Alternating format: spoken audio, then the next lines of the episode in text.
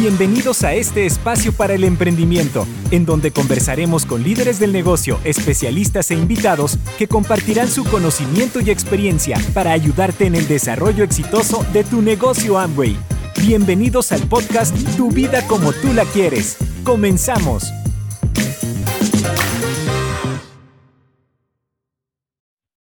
Cada vez más personas se preguntan qué es la suplementación, por qué es importante suplementarse y cómo hacerlo.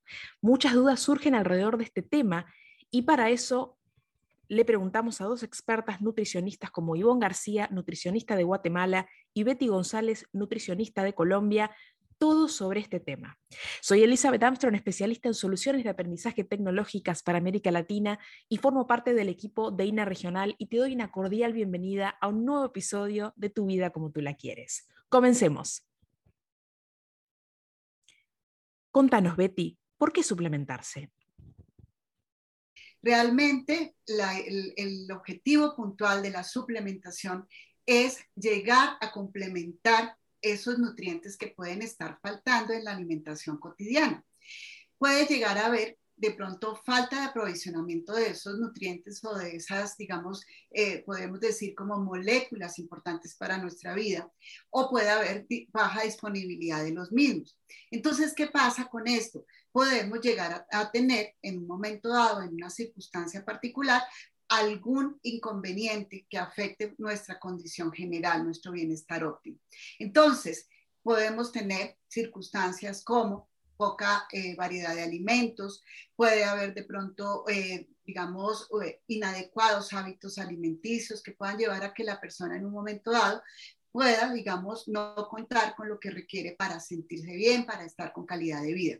Adicional a eso, pues los hábitos nutricionales. Hay personas que de pronto suprimen algunos tiempos de comida o algunos grupos de alimentos y pues esto también puede llevar a que haya esa, ese faltante que podemos decir en la alimentación cotidiana.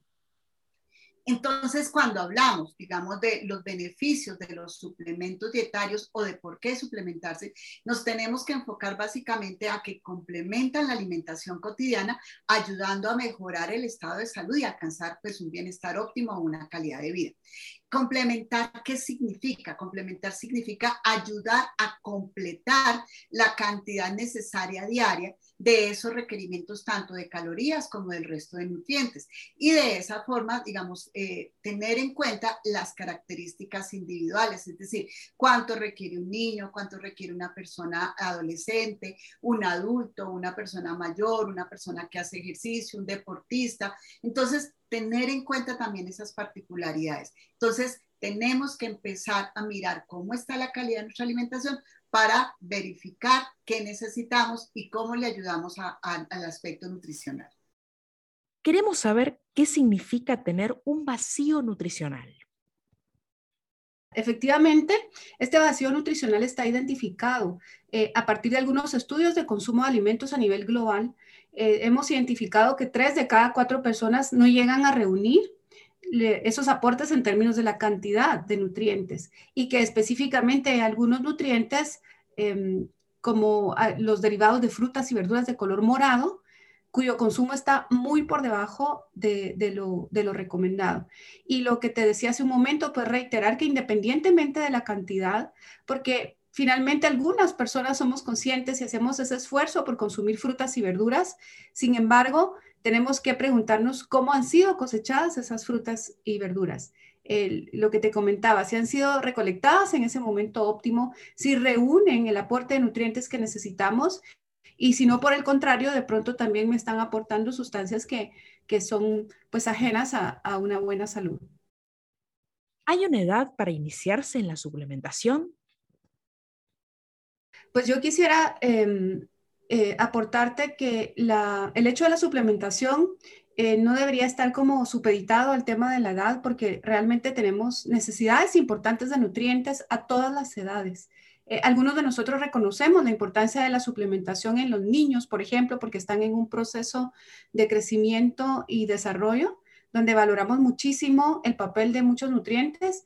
Pero desatendemos, por ejemplo, lo importante que es la suplementación en nosotros los adultos también, que llega un momento donde empezamos un declive, un deterioro natural de nuestro cuerpo que es mucho más precoz de lo que pensamos. Empezamos a tener pérdidas de masa magra a los 30 años, pérdidas de masa ósea a los 40 años, cuando estamos pues eh, en la plenitud de la vida. Entonces, em, sabemos pues que la, la suplementación es importante a todas las edades como nutricionistas, nosotros siempre recomendamos eh, que los niños reciban lactancia materna hasta los dos años, de forma exclusiva hasta el sexto mes, y luego pues que inicien un proceso de alimentación complementaria asegurando el aporte de nutrientes a través de la lactancia materna hasta los dos años. Después de los dos años, el niño pues ya no va a disponer de esta excelente fuente de, nutrientes y va a requerir eh, de asegurar que por medio de la alimentación pueda recibir todos esos aportes, pero eh, me imagino que en nuestra audiencia quizá habrá mamás también que saben lo difícil que es darle de comer a un, a un niño chiquito eh, posiblemente es un reto grande. Los niños eh, van trabajando sobre sus preferencias, sus gustos. Eh, las mamás nos esforzamos por orientarlos a consumir cosas sanas. Sin embargo, es un trabajo duro y posiblemente no alcancemos a ellos mismos ofrecerles la cantidad de nutrientes que necesitan. Cuando nosotros identifiquemos, por ejemplo, que un niño mayor de dos años ya no tiene una, una adecuada calidad de dieta, va a ser importante platicar con, su pediatra para evaluar la posibilidad de la suplementación. Un niño menor de 5 años debe asegurar el consumo de nutrientes esencialísimos como los ácidos grasos omega 3, más allá de solo vitaminas y minerales. Luego, pues, el niño entra a una actividad escolar donde tiene demandas intensas como las de un adulto en términos de la actividad física, eh, su rendimiento escolar, su actividad intelectual es demandante. Entonces, vamos a requerir que este niño escolar se suplemente bien. Y luego viene el periodo de la adolescencia, donde sabemos que hay una velocidad de crecimiento y desarrollo eh, equiparables al primer año de vida, que es lo más acelerado a lo largo de toda la vida. Así que va a ser muy importante también la suplementación en estas edades. Quiero contarles que nuestros adolescentes son una población sobre la cual no hemos hablado mucho a lo largo de este último año. Sin embargo, tampoco la han pasado bien como, como otros muchos grupos etarios y hay que pensar en lo que ha venido siendo la disminución de su actividad física, eh, la disminución de su actividad social, que posiblemente también afecte su estado de ánimo y consecuentemente eh, su manera de alimentarse.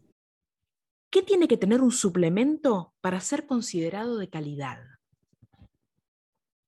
En primer lugar, o sea, en primer lugar hay que verificar los ingredientes. O sea, qué ingredientes tienen como ingredientes bases, si tiene ingredientes botánicos, si estos ingredientes botánicos realmente tienen esa trazabilidad que nosotros esperamos, si han sido cultivados en granjas con certificación orgánica, es decir, donde se hagan control biológico de plagas, tener en cuenta también que no haya contaminantes externos, es decir, que de pronto estén muy cerca, que estos cultivos estén muy cerca de zonas urbanas o de ríos contaminados eh, digamos, todo eso es importante tener en cuenta y que al, al, al, obtener esos ingredientes botánicos, realmente se pueda garantizar que al llegar al producto final garanticen la pureza, es decir, que no vayan a tener ningún tipo de sustancia extraña, la seguridad, es decir, que para mi organismo no vaya a causar efectos adversos o circunstancias que de pronto vayan a ser, digamos, vayan a llevar a ocasionar un detrimento en mi salud o en, mi condición general y que sean efectivos, es decir, que cumplan con lo que está en la etiqueta. Entonces nosotros debemos mirar muy bien etiquetas. El leer etiquetas ya hoy en día a nivel mundial podríamos decir que es como un, como un decal, como parte de un decálogo, ¿sí? el decálogo de la salud. ¿Por qué en algunos casos se le dice suplementación y en otros complementación? ¿Es lo mismo? Desde el punto de vista nutricional, lo que nosotros hacemos, por ejemplo, con un producto, con un eh, producto nutricional, sea suplemento o complemento, estoy hablando desde el punto de vista nutricional, es completar lo que nos pueda estar faltando. Es decir, mi alimentación me aporta unas cantidades y lo que yo le doy es para llegar a ese nivel óptimo. Entonces ahí estoy complementando, complemento lo que me falta.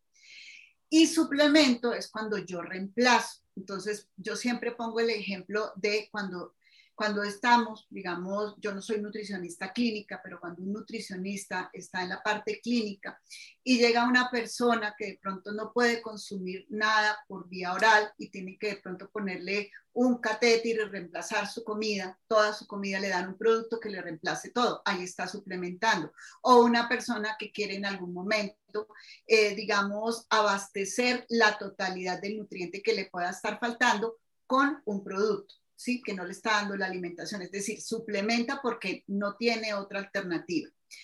Desde el punto de vista regulatorio, y lo hablo de pronto para Colombia y algunos países, eh, digamos, los entes gubernamentales asumen diferentes eh, palabras, dos, las dos palabras o una de las palabras. Por ejemplo, en Colombia, en Colombia no existen complementos nutricionales, en Colombia existe la clasificación por el ente regulador que se llaman suplementos dietarios, ¿sí? Si tú miras, por ejemplo, en, otros países como Venezuela, es complemento alimenticio o complemento dietario. Entonces, ahí ya no se está fijando tanto en la función como tal del producto, sino en el nombre que le colocaron a la categoría.